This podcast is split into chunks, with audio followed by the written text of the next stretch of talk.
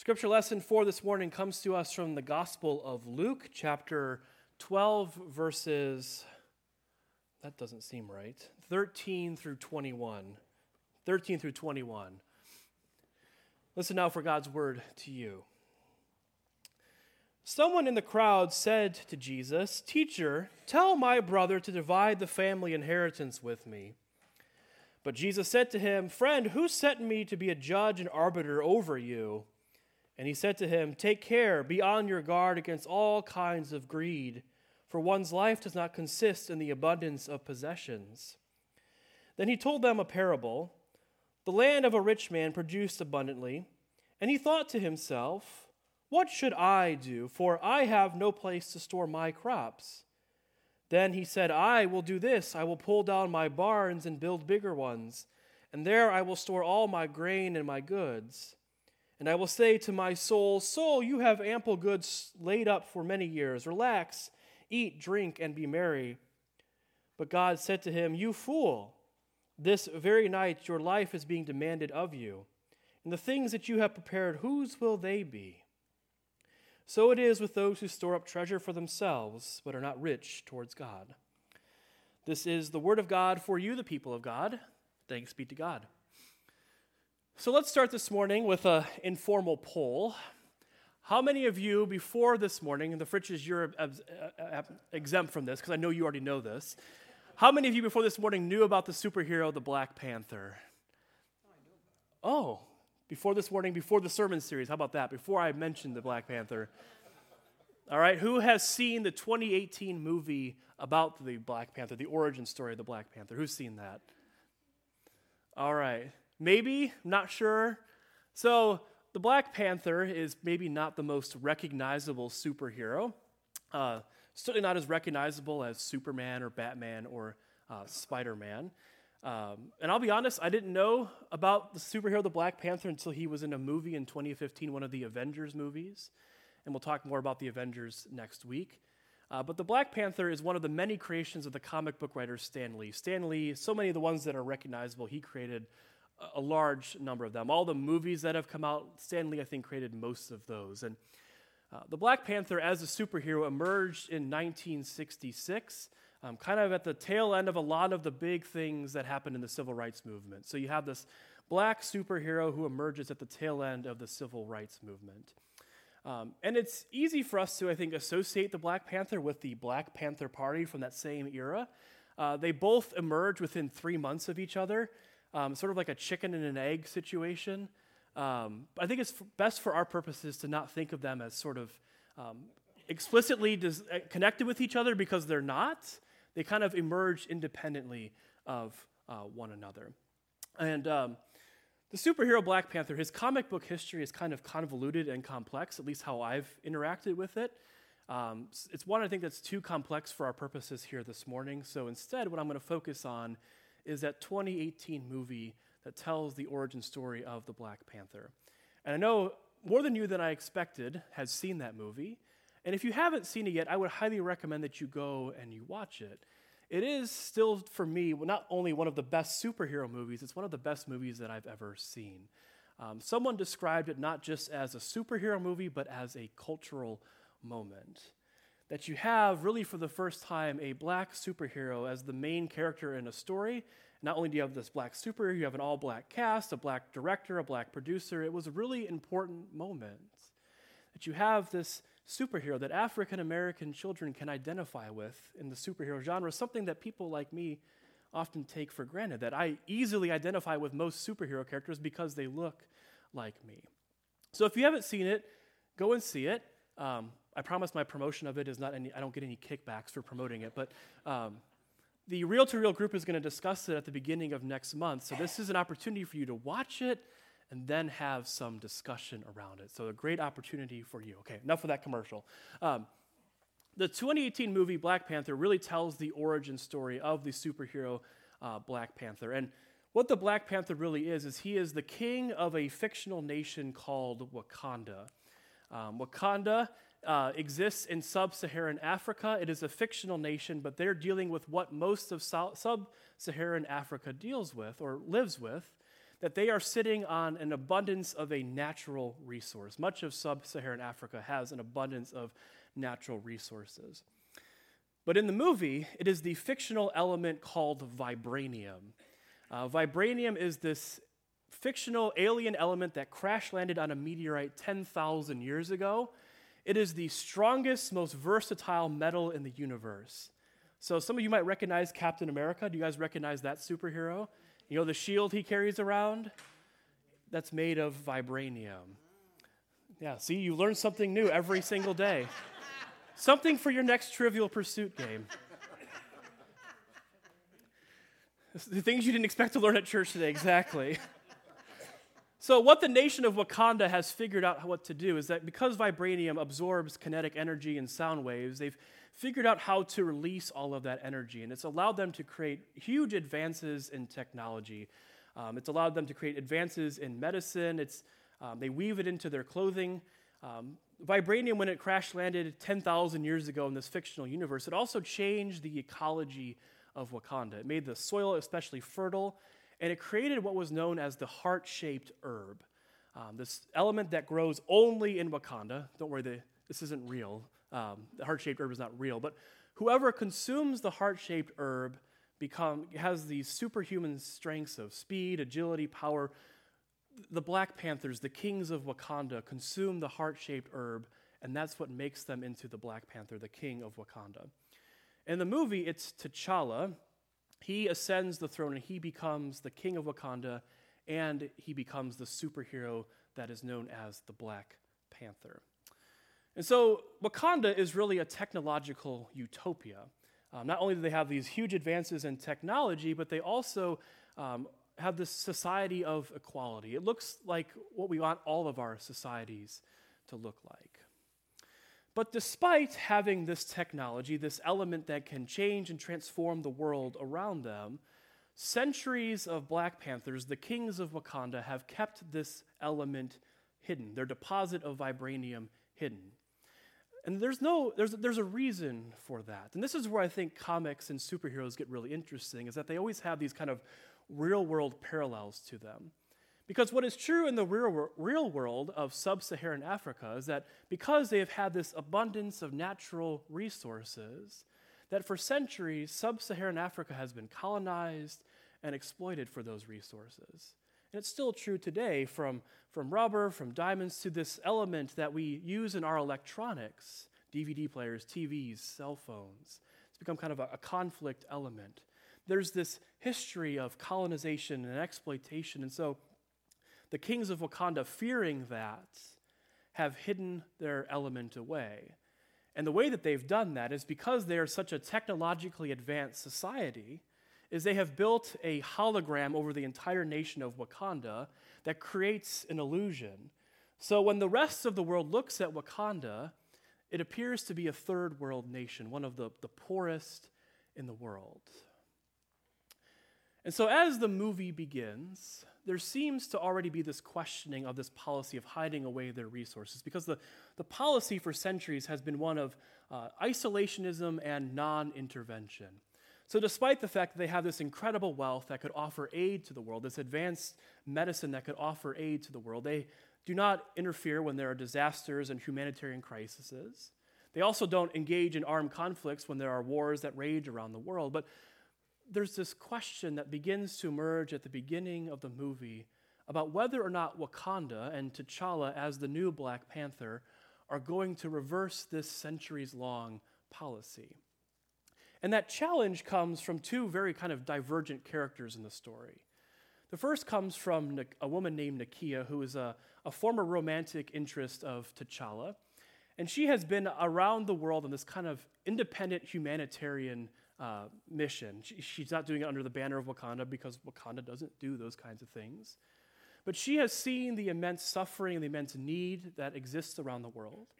At the very beginning of the movie, she challenges T'Challa to reveal Wakanda to the rest of the world, to show who they really are, to offer aid to those who are suffering.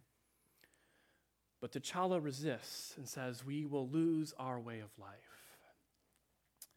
The second challenge comes from a very different sort of character, from a very different kind of angle. It comes from a character named Erik Stevens, who is the like long lost cousin of T'Challa. I don't even think T'Challa knew he existed. And, and Erik Stevens grew up in the United States. He becomes an orphan, um, and he lives his life as sort of an assassin, a black ops operative. And he has spent his life assassinating people, overthrowing governments, and that sort of thing. And he has adopted the name Killmonger. Uh, Erik Killmonger Stevens. Now, some of you are grimacing. um, remember, this is a superhero thing. This is the names people adopt. They're very, very transparent in who they are. Um, and it makes him sound like he's a villain, but I would caution you, if you go and watch the movie, to not put him into that category so easily. He's a lot more complex than that.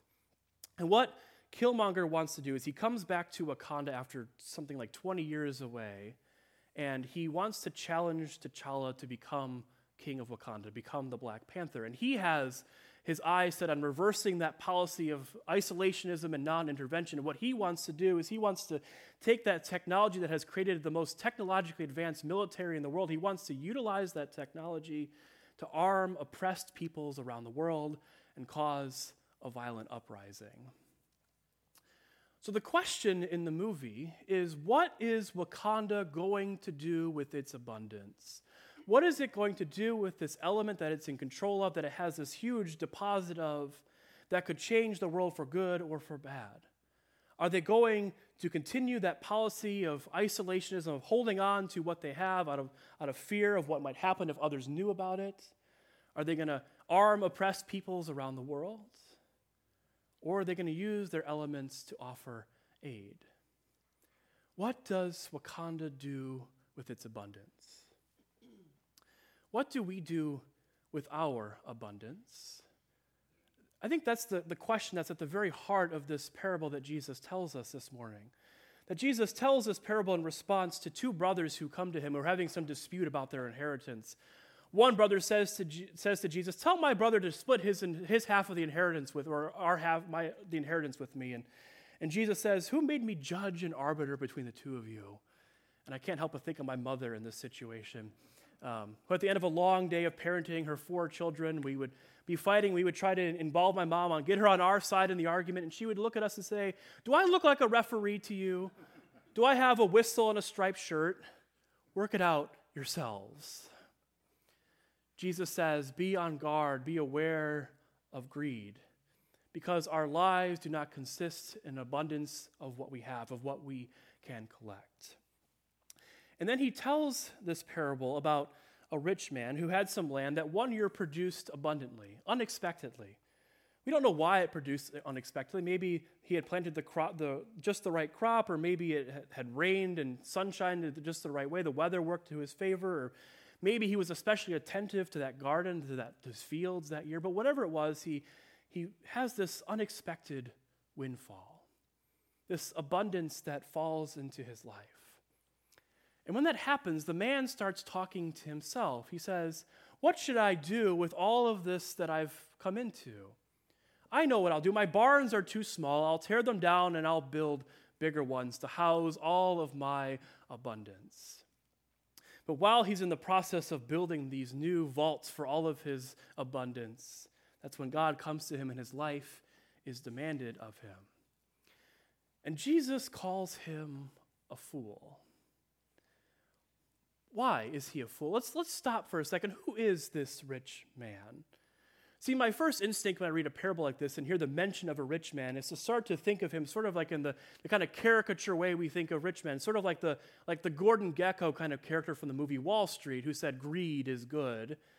Or maybe like the movie The Big Short that tells the real life story of how the, the housing bubble burst and how there were these, this group of investors who saw it coming and, and bet on the housing market going under, and they got exceptionally wealthy while other people started losing their homes left and right.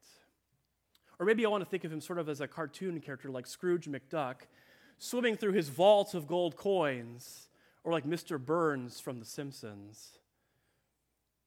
But I can't quite picture the rich man in this way. Because there's nothing in this story that indicates that this man is unethical with money. There's nothing that indicates that, that he's acquired his wealth by unjust means. He's not uh, cutting his employees' hours so he doesn't have to pay them health insurance. He's not exploiting people. It seems like he just got lucky one year. Like that small business owner who had been trying for years and years, and finally one year everything worked, and they were able to cut themselves a check, a paycheck. I can't quite picture him in this way. And, and the reason why I can't picture him this way is because I, realize that my desire to picture him sort of as this cartoonish caricature of a rich man comes from my own desire to sort of distance myself from my own relationship with wealth and money and possessions and abundance, and to leave that unexamined. Because when I allow this parable to sort of function like a mirror, to allow it to, to hold up to my own self and to see my life reflected in it, suddenly things start to come into sharper focus. Certainly, I would never consider myself to be rich. I'm a preacher, after all. Um, we're supposed to be poor, right? But I am a televangelist. Um, not at 9 o'clock, but at 11. but as I start to examine my own life, suddenly I start to see all the abundance that's there. I, I, look at the, the paychecks that Heather and I receive every two weeks. I look at the, the health insurance that I've been provided that the Book of Order requires you to give to me, and um, I'm grateful for that. Um, especially in this time where my kids have had to have surgeries. And I look at the, the two cars I have, the house that I own, the, the beautiful children I have, the, the fridge that is usually full of food, and when it's not, DoorDash is always available.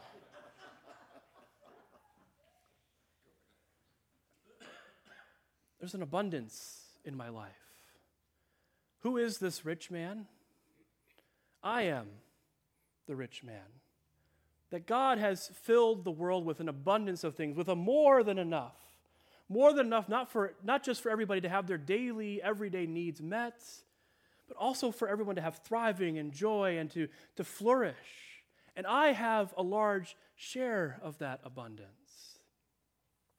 Abundance is not a bad thing. It is an incredibly good thing. It is a sign of God's presence and God's goodness in our world and in our lives.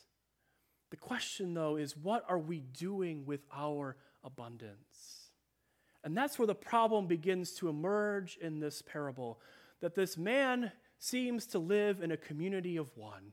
He seems to live in isolation and alone from everybody else he talks only to himself in the parable. What am I going to do with my stuff? I'm going to tear down my barns and build bigger ones. He lives in this place of isolation and he, he says what sounds like a prayer, but it's offered not to God, but to himself. He says, I will say to my soul, Soul, you have ample goods stored up for you. Eat, drink, and be merry. He's caught up in this litany of me, myself, and I wrapped up in his own self concern. He has forgotten other people. He is concerned with only his stuff, clinging to his, to his abundance.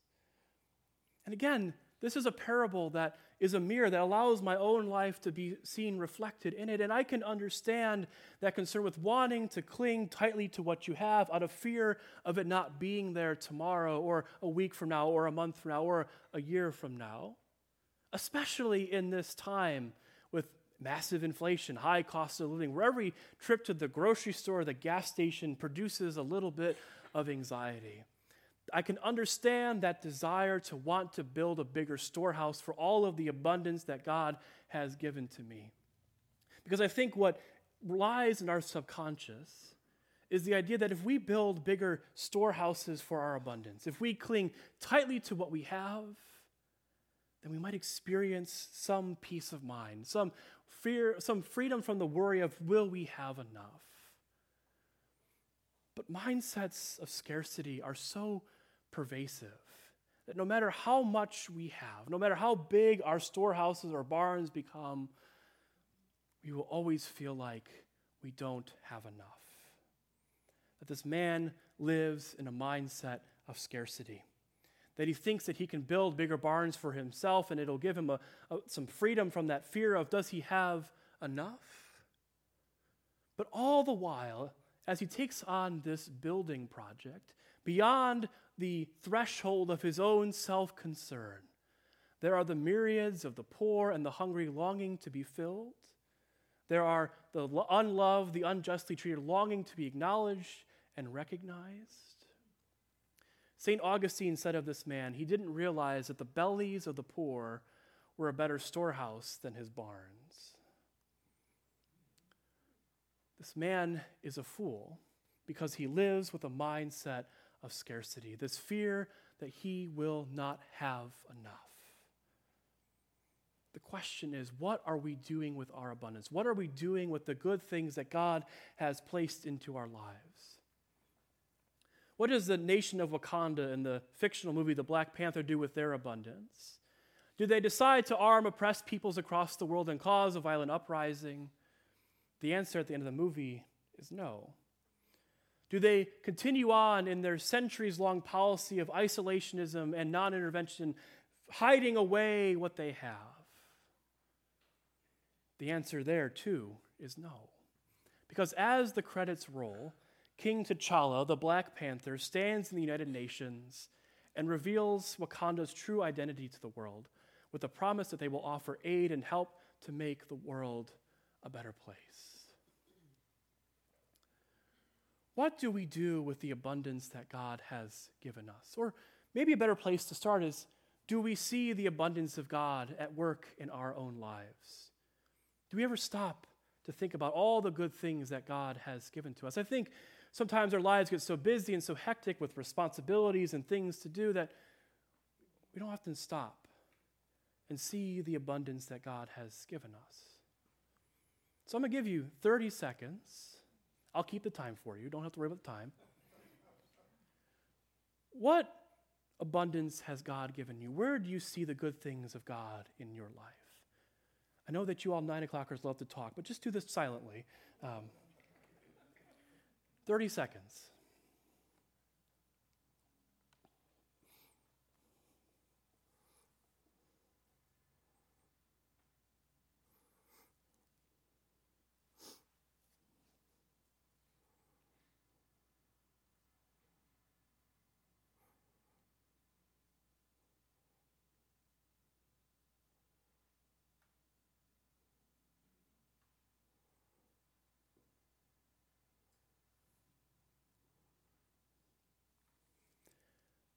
That's 30 seconds. 30 seconds is probably not nearly enough time to think about and reflect on all of the good things that God has given to us. That God is a God of more than enough and not a God of stinginess and scarcity. It's what I try to remind us every time we come to the communion table that God is a God of more than enough. That every time we come to the table, there's more than enough love and grace and bread and juice. There's more than enough room for you around that table. It's meant to help remind us that throughout our lives that there is more than enough, that God is a God of abundance, and we have more than enough. It is incredibly easy, I think, to fall into a mindset of scarcity, this worrying about whether or not we're going to have enough. Especially in this time where things feel so uncertain and unstable. It's, it's an understandable thing to want to hide away the good things God has given us because we're afraid if somebody else sees it that they might judge it. It is easy to live with a mindset of scarcity. But let me suggest to you all this morning that the world has enough storehouses for the abundance of God that the world has enough mindsets of fearful scarcity and hoarding away the good things of God, and doesn't have enough people who understand that God is a God of more than enough. That there is enough of a mindset of fearful hoarding, but not enough of a mindset of generosity. There are not enough people opening up the storehouses of abundance. What are we doing with our abundance? Opening the storehouses of all the good things that God has given us. Because when the storehouses are open, that's when the poor are cared for, that's when the hungry are filled, that's when justice is done. When the storehouses of abundance are open, that is when a community like this one begins to form. That is what makes life and mission and ministry at Greenfield Presbyterian Church possible. When we open the storehouses of abundance in our lives.